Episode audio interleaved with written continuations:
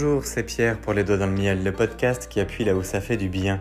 Bienvenue dans ce nouvel épisode de la saison 6 dédié à la conscience collective où nous allons littéralement faire la guerre à la guerre grâce au fait que tout seul on va plus vite, certes, oui, mais ensemble on va plus loin. Eh bien, nous allons, nous nous basons clairement, je me base sur le collectif comme le moteur de prospérité principal que nous pouvons exploiter dans notre quotidien en permanence pour vivre mieux, plus épanoui, plus longtemps et en meilleure santé ensemble.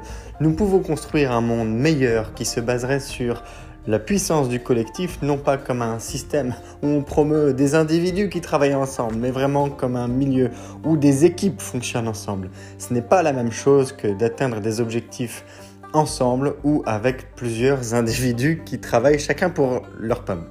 Toujours est-il que ce début de saison est déjà bien entamé. Nous sommes à la moitié. Nous arrivons à un moment où nous croisons des réflexions parfois un petit peu complexes, un petit peu théoriques sur le fait qu'il se passe dans l'histoire la même chose que dans nos vies, que dans notre quotidien, c'est-à-dire des éléments qui arrivent à un moment donné avec des personnes dans une situation pour des raisons particulières et qui se reproduisent en d'autres lieux, en d'autres temps et avec d'autres gens. Eh bien, il se passe ce phénomène d'un point de vue histoire, d'un point de vue macro, d'un siècle à un autre, d'un millénaire à un autre, et cela sur des dizaines et des dizaines et des dizaines de générations il arrive à notre échelle, à nous qui sommes des petits gars, des petites femmes, des, petits humains, des humains tout court, et eh bien qui vivons en moyenne 80 ans pour un pays comme la France, à peu près 80 ans, eh bien il se passe la même chose à notre échelle. À notre échelle rikiki, qu'elle nous donne parfois eh bien, euh, l'illusion du vertige des infinis qui se termine bien vite. Nous reproduisons, nous, vous et moi, reproduisons dans notre euh, processus de vie, dans ce qui s'appelle une, journée pour les plus idéalistes, un processus pour les plus réalistes du point de vue cycle de la vie, eh bien, nous reproduisons, j'allais dire des erreurs, mais en réalité, ce sont des comportements. Nos comportements nous suivent dans le temps en fonction de notre maturité à les détecter pour être en mesure d'évoluer d'un point de vue humain nous avons le travers de penser qu'en étant unique, nous sommes capables de tout savoir bien faire. Voire, nous ne sommes pas conscients que nous sommes, que nous sommes en train de revivre eh bien, certaines situations par rapport à notre enfance, par rapport à notre adolescence, par rapport à notre début d'âge adulte, par rapport à notre milieu de vie. Et puis, à la fin, on se rend compte qu'en réalité, eh bien, on a surtout beaucoup de regrets. Mais pas forcément par rapport à ce qu'on a fait, par rapport à ce qu'on n'a pas fait, essentiellement. Et je dirais même plus à trois quarts des interrogés, des personnes âgées qui étaient un petit peu avant de décéder, eh bien, en train de tirer le bilan de leur vie pour des entités comme le Huffington Post et bien d'autres. Je vous invite à lire cet article du Huffington Post sur les, regrets des mourants qui date de 2013 parce que c'est une mine d'informations absolument fantastique à exploiter.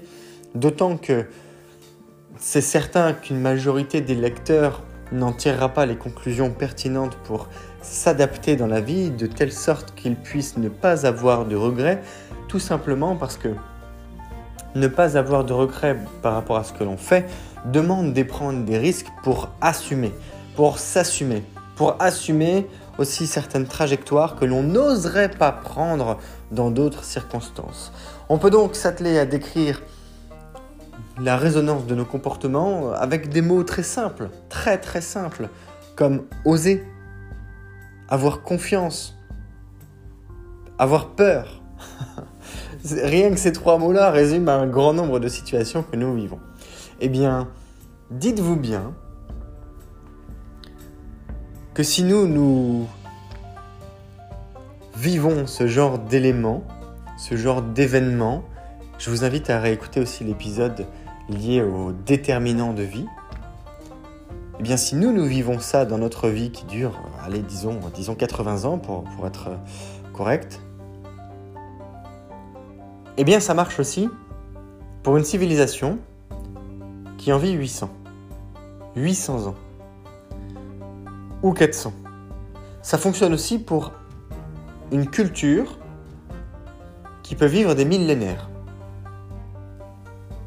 Ça pourrait être, par exemple, puisque j'ai lu un article dessus il y a quelques temps,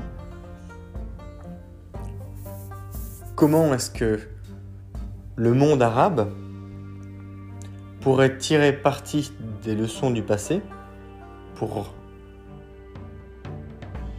s'émanciper à nouveau de la culture occidentale?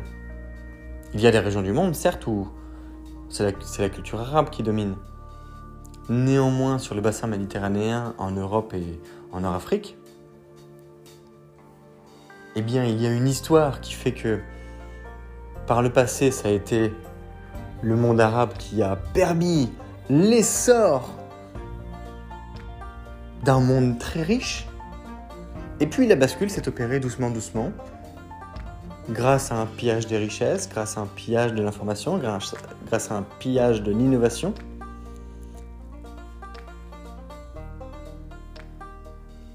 Pour être transféré vers la culture occidentale. Aujourd'hui, il y a des penseurs, des chercheurs, des philosophes, des scientifiques qui se penchent sur la question des modèles mentaux collectifs, qui se penche sur la question de l'histoire avec un grand H, qui se penche sur les croisements les croisements matriciels d'un monde très complexe pour comprendre comment est-ce que le monde arabe pourrait revenir en puissance en tirant parti du passé et du présent. Une forme de création futuristique conservatiste Comment envisager le futur en prenant le meilleur du passé? Eh bien, dans nos environnements, je vous ai déjà parlé de cette fameuse euh, courbe que l'on peut tracer à l'échelle de notre vie. Je vais vous la repartager parce que à chaque nouvel épisode de nouveaux auditeurs, et je vous souhaite la bienvenue.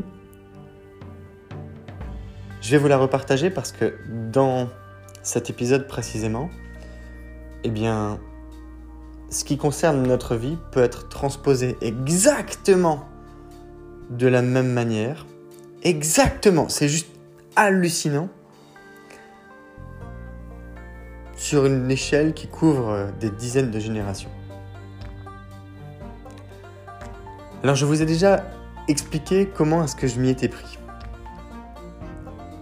dans l'histoire, il existe des ères, il existe des périodes, il existe des courants. Ça peut être des courants technologiques, des courants idéologiques, des courants liés à l'apparition et à la domination d'espèces, à l'apparition et à la domination de certaines cultures, de certaines religions, de certaines idées. Elles ont lieu à un moment donné, avec un certain nombre de personnes données, et on retient quelques noms, même si ça couvre souvent bien plus de personnes que cela, de telle sorte qu'à la fois dans le temps et dans l'espace, on soit en mesure de comprendre comment certaines idées ricochent en fonction de la manière dont elles sont absorbées, comprises et digérées.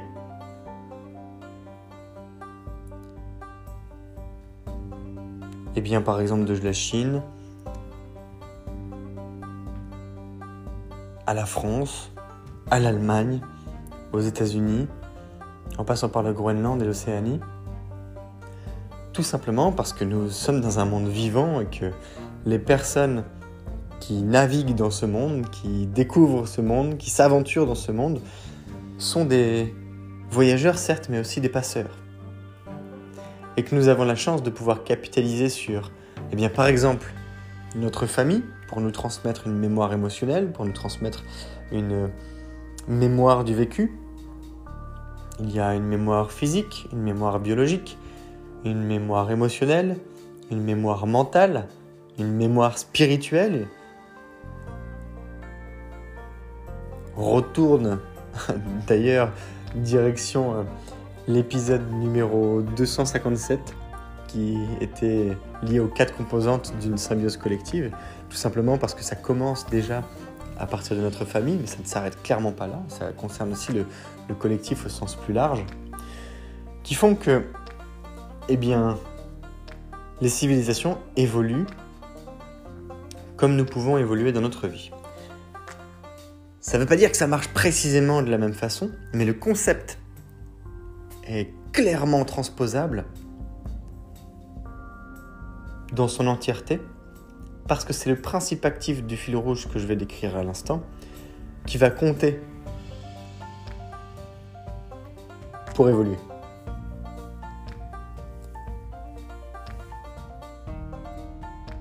Cette courbe, en réalité, c'est d'abord un graphique. Si vous n'êtes pas familier des graphiques, vous vous rappellerez peut-être tous ces points que vous avez placés sur des feuilles quadrillées très très fins pendant que vous étiez au collège. Je mettrai presque ma main à couper pour dire que tout le monde a été au collège parmi les auditeurs de Les Doigts dans le Miel. Pas nécessairement tous, mais une grande majorité.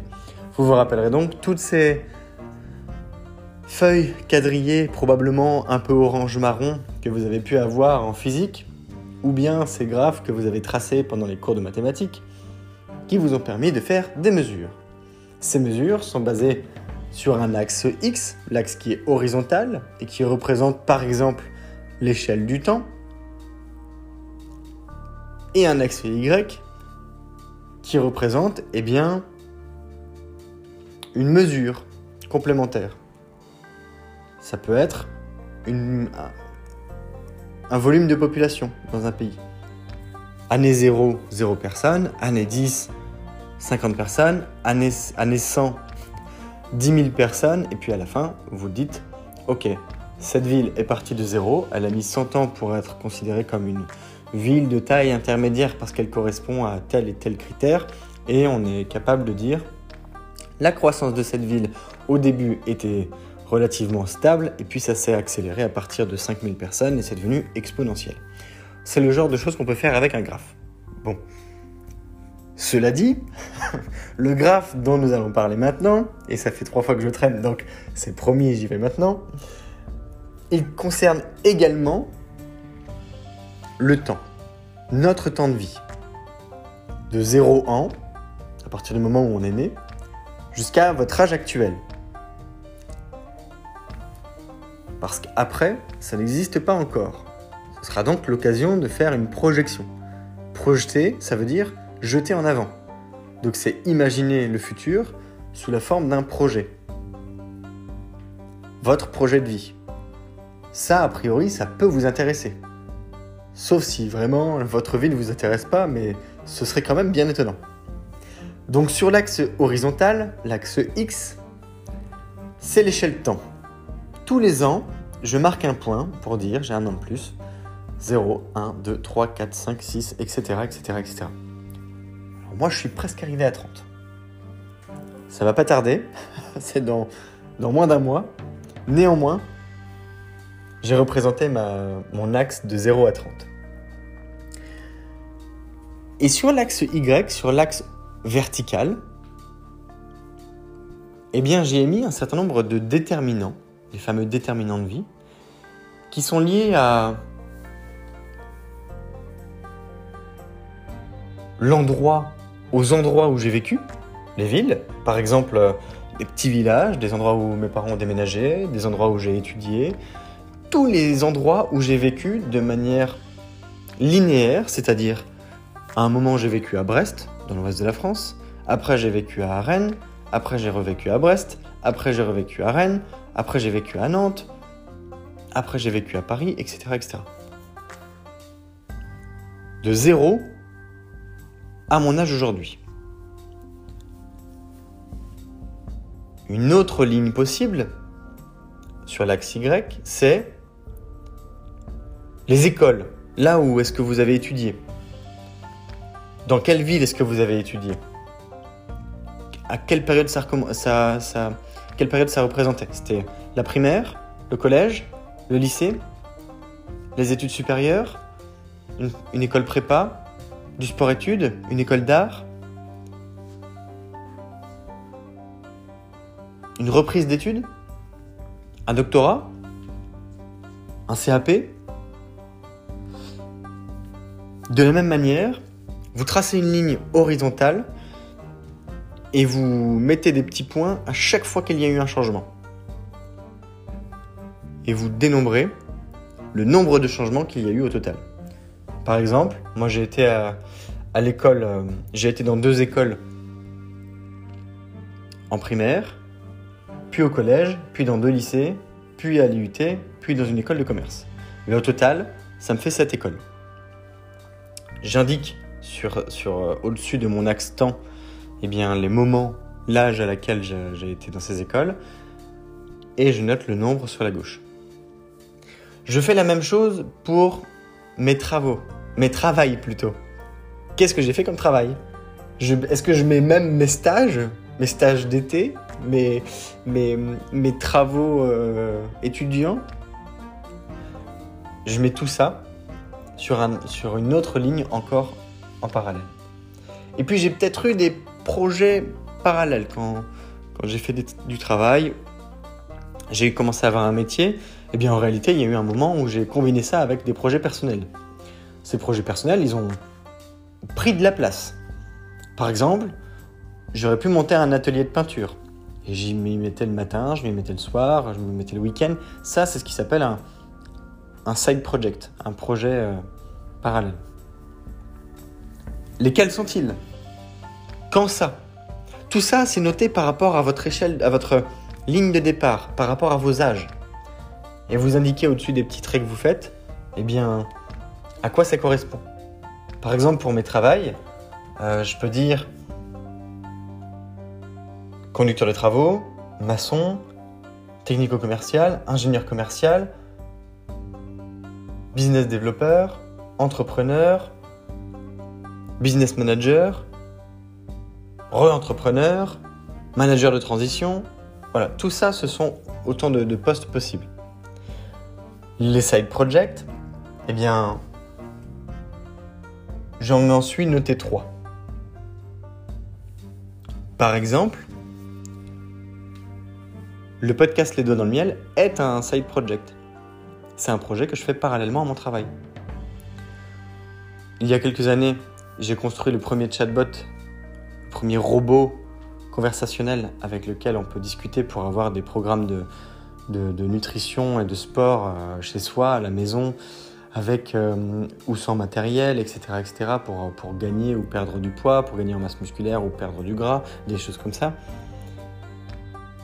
Eh bien, vous pouviez le faire depuis, on peut toujours le faire depuis Messenger, par exemple. C'était un side project, ça a duré quelques années.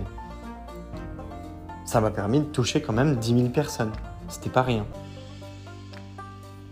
Mais je n'en ai pas vécu. Quel sport est-ce que j'ai fait? Quel hobby ou quels arts est-ce que j'ai pratiqué? Paf, une autre ligne. À quel moment j'ai pris des vacances?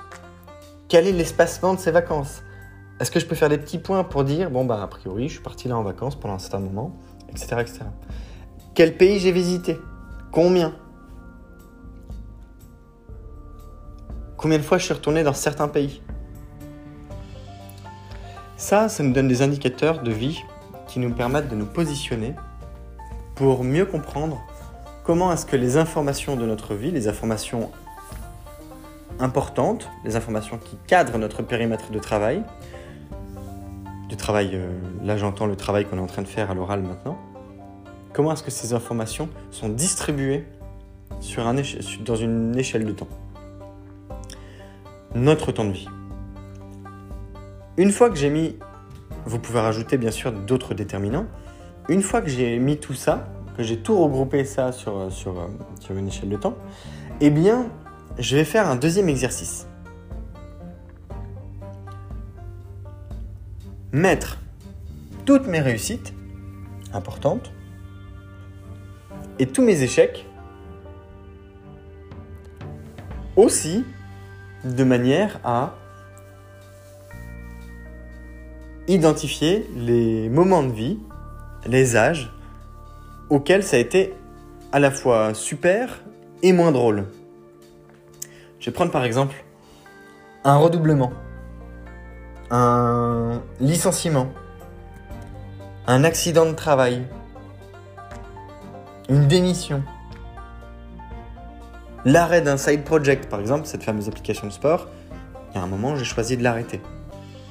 Eh bien, tout ça consiste en des échecs ou, des essais, des essais de vie. Un moment où il y a un truc qui s'est mal passé et il a fallu faire avec et continuer. Un divorce, une rupture amoureuse forte. Toutes ces choses-là. Pareil, vous tracez, vous mettez un point à un moment où ça s'est passé. Et vous essayez d'être le plus exhaustif possible. C'est-à-dire que si vous avez entre 20 et 25 ans, ce sera probablement plus facile de vous souvenir des dernières choses qui vous sont arrivées que si vous avez déjà 50 ans avancé et que vous deviez remonter à quand vous aviez 6, 10 ans, puis 15 ans, 20 ans, 25 ans, qu'est-ce qui s'est passé? Vous avez fait beaucoup de choses depuis. Donc dans l'idée, prendre le temps de faire ces choses-là pour toutes les noter. Noter celles qui sont importantes. Et puis les réussites, du coup, ne les oublions pas. L'année où vous avez passé une classe, l'année où vous avez eu votre premier salaire, l'année où vous avez euh, obtenu une médaille de la commune, l'année où vous êtes rentré en sport-études, l'année où vous avez doublé votre premier salaire, l'année où vous avez lancé votre side project, par exemple cette fameuse application, l'année où vous avez écrit un livre, l'année où vous avez multiplié votre salaire par 3, l'année où vous avez fait plein de choses encore et encore et encore. De toute façon, à ce moment-là, on peut cumuler tout un tas de réussites successives qui viennent balancer, encore heureux, eh bien toutes ces nouvelles un peu plus négatives, tous ces essais, tous ces échecs que l'on a pu euh, avoir dans notre vie. À partir de ce moment-là, je fais une dernière chose. J'identifie les sujets qui m'ont tenu à cœur toute ma vie. Par exemple, quand j'étais petit, j'adorais les volcans. Eh bien, les volcans et la mythologie, pour moi, c'était euh, du bonheur, quoi. J'adorais ça. Je connaissais euh, tous les types, les types d'éruptions, je connaissais des, volcanologues célèbres, enfin, je regardais des reportages en long, en large et en travers des livres. Euh, bon, c'était l'éclate. Eh bien, combien de temps ça a duré? Eh bien, en réalité, par exemple, pour les volcans, 3 ans. Pour la mythologie, 5 ans. Le sport, ça fait depuis mes 5 ans que je fais du sport, tous les ans, toute l'année. Ça fait 25 ans du coup, donc c'est vachement important. Il y a eu des périodes aussi où j'étais beaucoup plus dans la compétition, de manière actée, c'est-à-dire que je participais à des, des, gros tournois, des choses comme ça. Eh bien en réalité, j'ai réduit cette période à 3 ans une période où j'étais en sport-études. J'aimais l'histoire aussi, mais l'histoire en réalité, si maintenant je m'y replonge depuis quelques, je plutôt depuis quelques mois, eh bien quand j'étais petit, j'étais fan d'histoire. Tout ce qui concernait les, les, civilisations antiques, eh bien ça a duré environ 4 ans, 4-5 ans. Il y a un moment, c'était plus la construction, l'architecture, les nouvelles constructions, etc., etc. Et puis, donc ça, par exemple, ça a duré 6 ans. Ça peut être euh, la technologie, la psychologie, euh, le fitness, euh, la vente.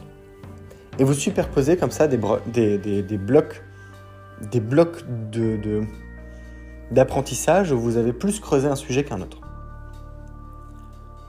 Quand vous êtes capable de terminer un tel tableau de manière quasi exhaustive, vous savez donc exactement où vous étiez, à quel âge, vous pouvez faire le parallèle avec qui, vous savez ce que vous avez fait, ce qui vous attirait dans le monde et ce, que ça, ce sur quoi ça a débouché, les réussites et les échecs. À partir de ce moment-là, vous êtes en mesure de comprendre qu'il y a des tendances, parce qu'il y a des moments où il y a des choses qui se superposent beaucoup plus que d'autres. Je vais prendre un exemple encore une fois à mon lycée, j'ai démarré le sport-études, j'ai obtenu une médaille de la commune, et puis je suis aussi sorti du, sport-études et j'ai redoublé. J'avais un an d'avance à l'époque, bah, je me suis retrouvé avec un compteur à zéro. Il Il y a un autre moment, je me suis retrouvé avec un accident du travail, des problèmes sociaux, une démission, et c'était juste après mon, mon, premier salaire. Et puis plus tard, donc ça c'était beaucoup de problèmes quand même. Euh, tout, est, tout est relatif dans le degré des problèmes ensuite, mais c'était beaucoup de problèmes. J'ai pu relier certains comportements d'échec à des choses que auxquelles j'ai pensé petit à petit, comme à quelle période de ma vie est-ce que j'ai beaucoup fait la fête? Ça pouvait être la consommation, associé à la consommation d'alcool, le fait de ne pas dormir, le fait de faire des choses comme ça. Avec qui? Combien de temps ça a duré Est-ce que ça dure encore Est-ce qu'il y a eu des pics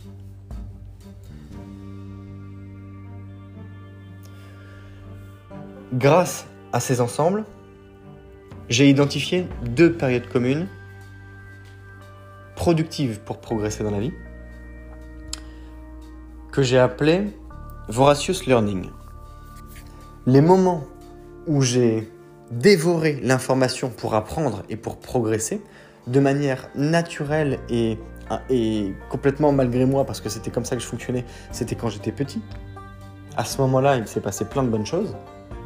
Et puis dans une deuxième période, qui est beaucoup plus récente, où c'est à partir de mon déménagement sur Paris, où j'ai grosso modo pris un, nouveau départ. On associe souvent les, déménagements aussi avec des, nouveaux départs. Et bien où j'ai recommencé à adopter ce comportement. Mais j'ai pas fait exprès. Ben j'ai identifié quel moment ça a arrivé et ce que ça a amené ensuite. Eh bien figurez-vous que aimer voyager par l'imagination, aimer raconter des histoires et aimer la nouveauté parce que je suis curieux, ce sont trois éléments qui font que grâce à beaucoup de lectures textuelles et visuelles, eh bien j'ai adopté des comportements d'apprenant impliqués, on va dire ça comme ça, j'ai beaucoup beaucoup appris, et que ces périodes lorsqu'elle si lorsque la première s'est arrêtée, a entraîné tout un tas d'événements en cascade qui m'ont fait grosso modo chuter, un petit peu comme une civilisation chuterait. Comme on dit par exemple l'Empire romain, l'Empire grec, l'Empire perse, l'Empire Huns, l'Empire chinois, l'Empire euh, colonial, un peu comme tous ces empires se sont euh, écroulés petit à petit. Ça a pu être très abrupt, un changement de roi, un changement d'empereur, un changement de gouvernement, un soulèvement euh, populaire, mais un arrêt brutal, grosso modo, d'un comportement de conquête qui a conduit à la chute. Eh bien, il se passe exactement la même chose dans nos vies. Et être en mesure d'identifier ces périodes pour savoir à quoi elles sont dues, en, en échec comme en réussite, c'est être en mesure de tirer des leçons de son passé et de construire, de projeter, de jeter en avant notre vie en fonction des comportements que nous adoptons. Et ces comportements, si on peut les voir de manière eh bien, macro, c'est-à-dire sur un, visuel synthétique euh, qui prend euh, l'espace d'un tableau d'école, par exemple, pour voir les choses un petit peu en grand, eh bien, on peut rentrer dans le détail de nos habitudes de vie jusqu'à savoir où est-ce que notre télévision est placée dans notre salon et quel comportement est-ce que ça induit du fait qu'elle soit placée là. Si j'ai des livres à portée de main et que ma télévision est difficile d'accès, il y a plus de chances que je regarde, que je lise des livres. Si ma télévision est énorme et prend toute la place dans le salon, qu'est-ce que vous voulez que je fasse avec? Quand je m'installe sur le canapé, je cherche la télécommande, je la trouve et je l'allume. Eh bien, les comportements de consommation, nos comportements d'apprentissage, nos comportements de vie, nos comportements sociaux, nos comportements, euh, ça peut être lié à, l'alcool autant qu'au livre, sont des habitudes de vie associées à des personnes, à des environnements et à des, sentiments plus profonds liés à notre santé spirituelle, à notre santé émotionnelle, à notre santé mentale et à notre santé du coup clairement physique, puisque c'est la passerelle entre le monde extérieur et le monde intérieur. Tout ça nous amène à établir des courbes de progression et de régression au long du processus de notre vie qui va depuis quasiment notre naissance, on n'est pas obligé de remonter aussi loin, mais jusqu'à notre vie aujourd'hui. Et se dire qu'il nous reste, par exemple, 10 000 jours, 5 000 jours, 20 000 jours, encore 30 000 jours à vivre en fonction de là où on en est dans notre vie par rapport à, à 80 ans, si on devait se baser sur 80 ans, eh bien ce sont autant de jours qu'il nous reste pour imaginer des projets de vie différents de ceux qui se sont produits par le passé. Et ça, à l'échelle d'une nation, ça peut se faire. Ça, à l'échelle de vous, à votre échelle, je voulais insister sur le vous, à mon échelle, ça peut se faire. Le résultat est remarquablement surprenant. Il est limpide. Je sais de quand à quand j'ai progressé, je sais de quand à quand j'ai régressé, je sais quel type de comportement ont entraîné une chute, un déclin, un peu comme une civilisation. Je sais à quel moment, quels événements et où, pourquoi ça a recommencé à, à être plutôt dans, la, dans, l'essor et la conquête et la prospérité, on va appeler ça comme ça, avec le risque que ça rechute à un autre moment, ou avec l'opportunité que ça remonte à un autre moment. Eh bien, figurez-vous que les doigts dans le miel, qui sont saison 1 bestialité, 2 colère, 3 faim, 4 paix, 5 potentiel, 6 conscience collective, j'ai pu associer ces 6 environnements dans mon espace de vie, et qu'en réalité,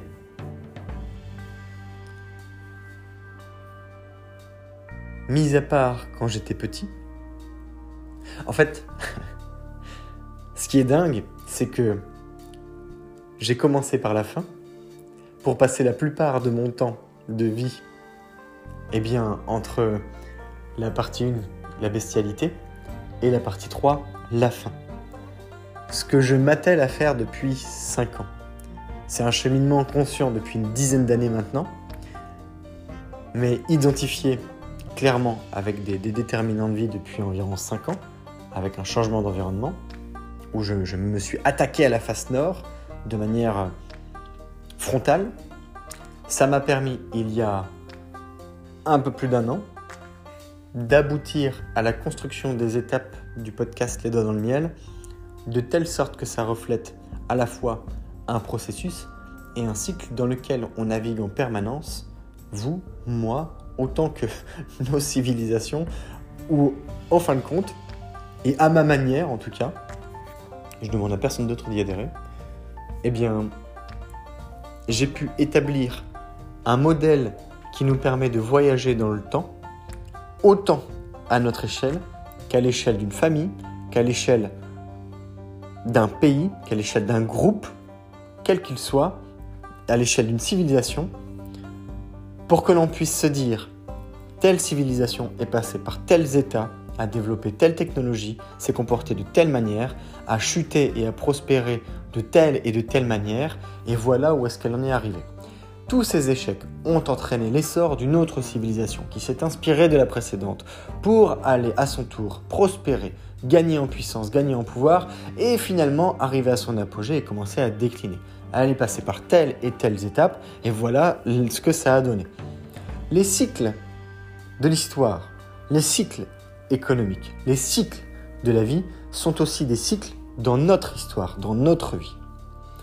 Notre processus de vie est d'une certaine manière un cycle linéaire qui peut être corrélé avec des étapes bien plus grandes que l'on ne pourrait l'imaginer à l'échelle de civilisation. Et c'est pour cela qu'en cela, nous sommes des voyageurs du temps, aussi parce que nous reproduisons ce qui a déjà été produit en d'autres lieux, en d'autres temps et avec d'autres gens, en permanence dans notre vie, peut-être pour en tirer des leçons, pour le meilleur et pour le pire, et peut-être pour qu'elle nous passe exactement sous le nez, parce que, pour conclure cet épisode, au moment où vous arrêtez de vous brosser les dents, ce n'est pas votre nez qui vous dira que vous sentez mauvais de la bouche, mais c'est le comportement des autres qui vous regardera en plissant le front. Sur ces belles paroles, Je vous invite à me partager votre retour sur encore de manière vocale, que je puisse y répondre dans le podcast directement, ou encore suivre, vous abonner à la page Les Doigts dans le Miel sur le compte Instagram et retrouver l'épisode qui est dédié aux voyageurs du temps. Aujourd'hui, c'est le numéro 275. Tous les épisodes sont notés désormais. J'ai pris le temps de le faire ces derniers jours pour que ce soit facile de naviguer eh bien, à travers, avec des numéros plus qu'avec des titres qui sont moins pratiques pour l'œil. Demain, nous aurons rendez-vous avec ce qui s'appelle le mouvement perpétuel et ce sera encore une fois un écho à l'épisode d'aujourd'hui parce que sur cette suite d'épisodes de 272 à 278, nous nous attaquons à ce qui s'appelle la conscience collective qui est l'émergence d'une réceptivité aux signes du monde qui peut se mesurer de manière qualitative et quantitative grâce à notre capacité à communiquer maintenant euh, via les nouvelles technologies de l'information et la communication. Cela étant, ça a des effets extrêmement très terre à terre et pratiques dans notre vie qui nous emmèneront vers, euh, eh bien, pourquoi pas le rêve de l'humanité, simplement poursuivre notre rêve d'humaniste, vaincre la mort, alors que c'est peut-être déjà fait, et nous émanciper collectivement pour vivre notre plein potentiel. C'est bien à ça que l'on va retourner à la fin de la saison 6, c'est-à-dire comment est-ce que je mets tout ça en œuvre, comment est-ce que je le déploie dans ma vie? Eh bien, pour vivre mieux, pour vivre plus épanoui, pour euh, m'enrichir euh, d'une manière et d'une autre. C'est Pierre, les doigts dans le miel, le podcast qui appuie là où ça fait du bien. Belle journée